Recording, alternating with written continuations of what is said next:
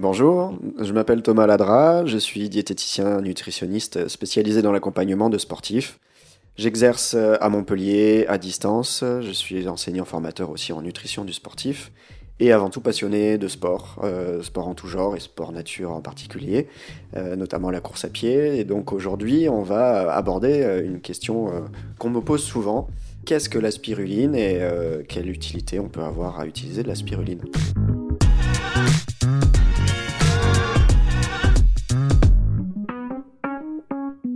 Bonjour et bienvenue sur Conseil de sportifs et de sportives. Alors petit rappel sur l'objectif de ces podcasts, eh bien c'est assez simple, ils sont là pour vous aider à reprendre le sport, vous accompagner dans la pratique, mais aussi répondre à des questions que vous vous posez sur l'alimentation, la santé, le bien-être.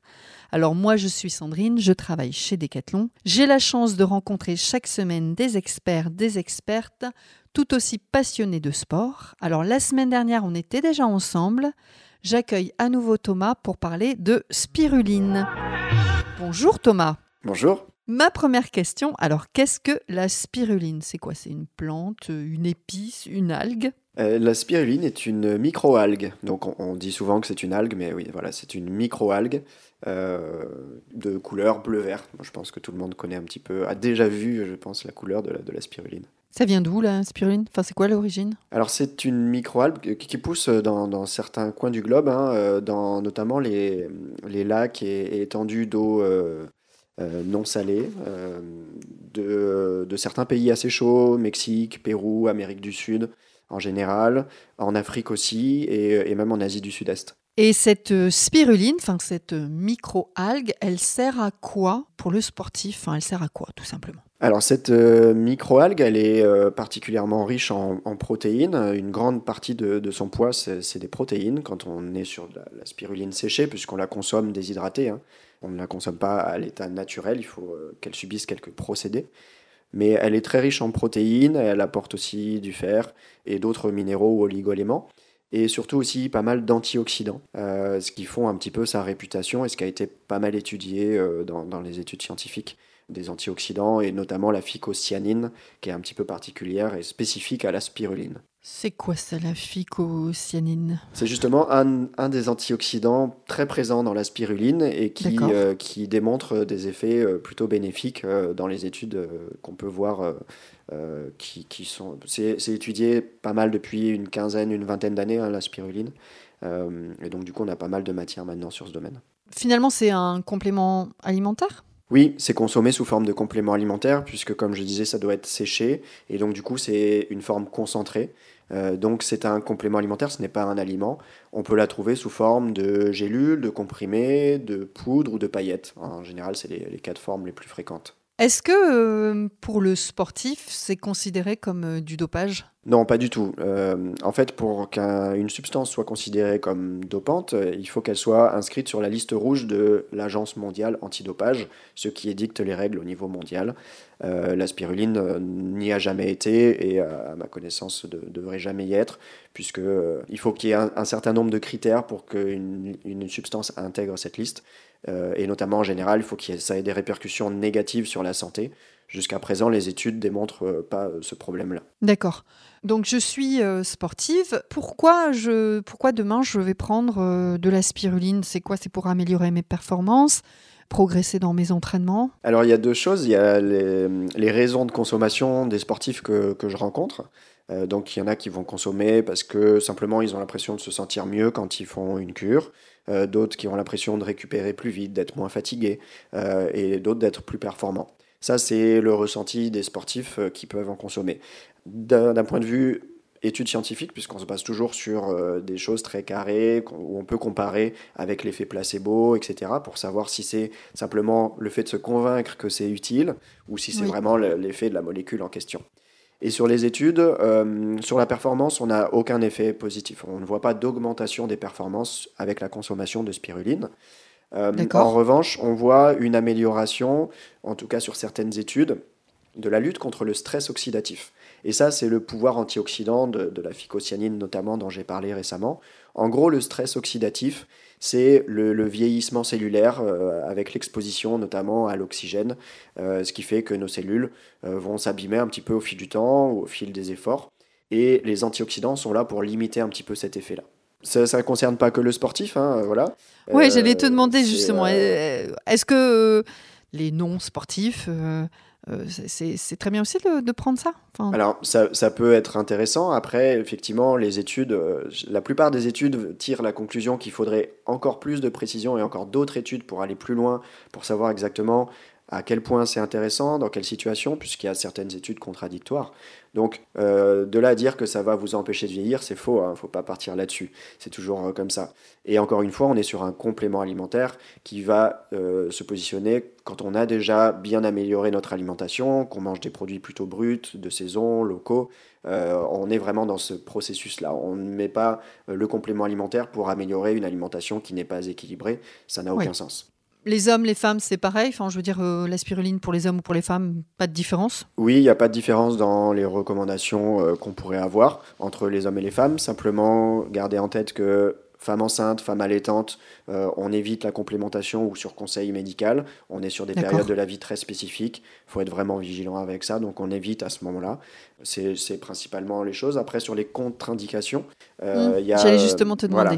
il y a surtout les, les sujets. Bon, c'est une maladie génétique qui n'est pas euh, très fréquente, mais qui existe quand même, et qui concerne un certain nombre de personnes. C'est la phénylcétonurie.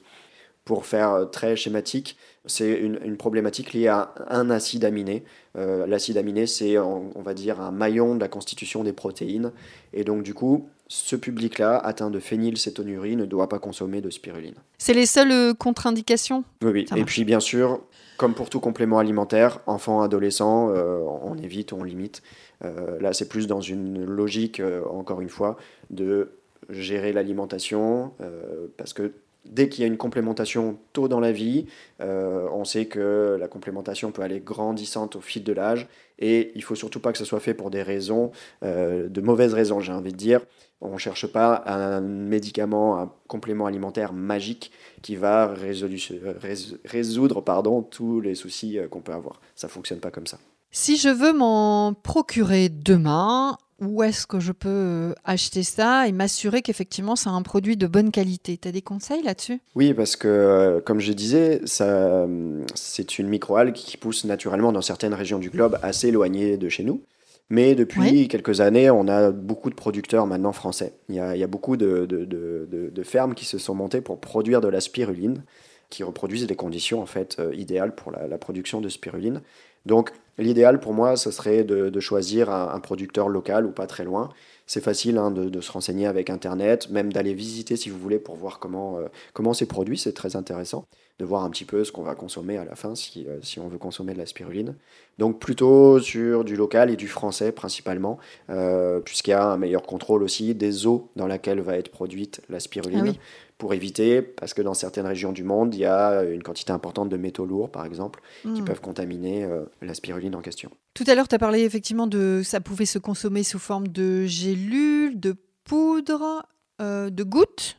Non, euh, alors il y, a des boissons à base de spiruline, D'accord. mais c'est un petit peu différent. Donc de paillettes, il y a des paillettes, À, à, saupoudrer sur l'alimentation, gélules ou comprimés. Par contre, l'algue, l'algue, euh, la micro-algue, tu peux pas la mettre dans ta salade? Non, non, non, on peut pas la consommer comme telle. Et, puis en plus, pour la conserver, ça serait problématique puisqu'elle pousse vraiment dans l'eau. Euh, elle se développe vraiment dans l'eau. Donc euh, elle est récoltée, on filtre l'eau, elle est séchée à, basse température si possible. Ça aussi, c'est quelque chose qu'on peut vérifier si on va sur place puisque les antioxydants sont sensibles à la chaleur. Donc si, on, si elle est déshydratée à haute température, bon, le producteur, il gagne du temps. Mais au mm. final, dans le produit final, il y aura moins de cet effet antioxydant qui nous intéresse. Parfait. On a parlé de comment ça se consomme. Par contre, à quelle fréquence? Si demain je me dis tiens, je vais me faire une cure, parce que j'ai l'impression que c'est sous forme de cure, je prends ça tous les jours, euh, une fois par semaine, et aussi dans le temps, est-ce que enfin, cette cure, ça, dure un mois? Enfin, je, ne sais pas, dis-moi. Oui, si, euh, s'il y a une cure, ça va être du quotidien. Euh, selon les études, les recommandations, c'est autour de 3, 5 grammes, parfois 10 grammes par jour. Donc on n'est pas sur une grande quantité. C'est pour ça que, je tiens à le rappeler, mais on ne consomme pas de la spiruline pour les protéines, hein, parce que euh, ça va apporter que quelques grammes de protéines, ça ne sera pas ce qui va changer nos apports au quotidien. mais donc du coup, on est sur des quantités de entre 3 et 10 grammes par jour, des cures de 1 à 2 mois, en principe. Si je devais retenir euh, trois choses, trois mots, mais tu vas pas me dire trois mots, je suis sûre que tu vas me dire des phrases entières. Donc s'il y avait vraiment voilà, quelque chose de très important à retenir sur la spiruline, pour peut-être me donner envie de démarrer demain, qu'est-ce que tu me dirais? Alors, euh, les points importants, si vous ne connaissez pas, essayez. Déjà, le goût est particulier, donc voyez un petit peu ce que, ce que vous en pensez. C'est original, c'est pas comparable à, à, beaucoup de choses qu'on connaît dans notre alimentation. Euh, et euh, surtout, soyez vigilants sur la provenance, comme euh, toujours avec les compléments alimentaires, mais aussi avec les aliments. C'est s'assurer de la provenance, de, s'en procurer le plus proche de chez nous et avec un producteur. Euh, il sera peut-être pas forcément bio, mais qui est le plus respectueux possible voilà, de ce qu'il produit. Ça, ça sera important. Et à consommer plutôt sous forme de cure et pas tout au long de l'année. C'est pas le but de ce type de produit-là. Euh, donc, euh, une à deux fois dans l'année, un mois ou deux peut être intéressant. Certains n'y retrouveront aucun bénéfice et d'autres euh, trouveront ça très intéressant et se sentiront mieux avec. Et le bienfait pour le sportif ou la sportive? C'est surtout sur le stress oxydant, donc une légère amélioration de, de la récupération. D'accord. Merci Thomas, merci beaucoup. De rien. Alors merci Thomas pour ce podcast. Eh bien, si vous avez aimé ce contenu, n'hésitez pas à le partager à votre famille, vos amis ou sur vos réseaux. On n'oublie pas de s'abonner à la chaîne des conseils de sportifs pour recevoir les nouveaux épisodes chaque mercredi. Et en attendant, bah, écoutez, je vous souhaite une bonne semaine. À bientôt.